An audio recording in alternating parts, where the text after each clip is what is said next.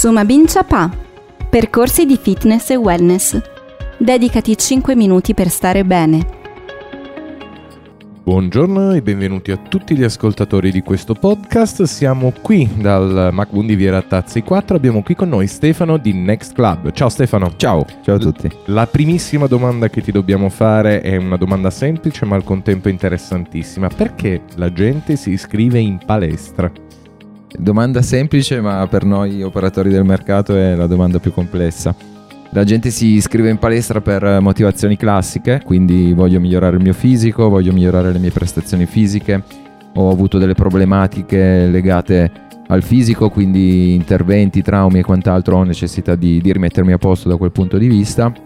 E questa è forse la, la motivazione numero uno per la quale la gente si, si iscrive in palestra, ma ce ne sono tante altre mi viene subito in mente il discorso della socializzazione, quindi il discorso di vedere la palestra come un punto di ritrovo, un punto di incontro, un, un punto dove posso migliorare la mia quotidianità e altri aspetti ancora legati alla necessità di inserire nella propria quotidianità un, un, qualche cosa di diverso. Tu mi hai parlato di questi aspetti che io trovo ovviamente interessantissimi, ma c'è un aspetto che secondo me incide molto nella tua attività, le aspettative. La gente viene in palestra sperando che, non so, faccio l'esempio stupido, tre mesi e ho la tartaruga. Due mesi e ho trovato una nuova ragazza perché sono diventato tutto un figo palestrato.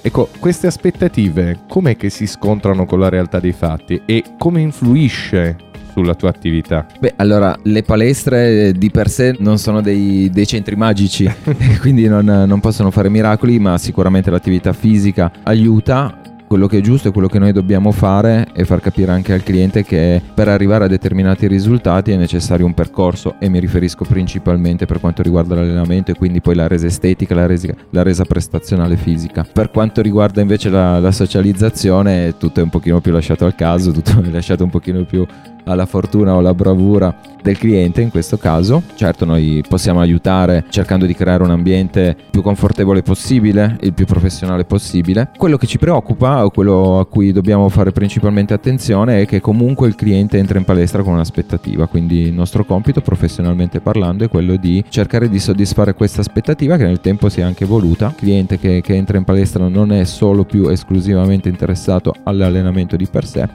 ma cerca un ambiente professionale a 360 gradi dove ci sia precisione nel servizio, dove ci sia pulizia, dove ci sia attenzione a quelle che sono le esigenze, magari il fatto anche di trovare una struttura pronta anche dal punto di vista dei servizi, ormai le prenotazioni online per, per i corsi, piuttosto che attrezzatura moderna, piuttosto che pot- la possibilità di interagire anche tramite piattaforme web, i social con la struttura, credo che ormai siano un'esigenza che, che il pubblico chiede e, e quindi è nostro compito soddisfarla.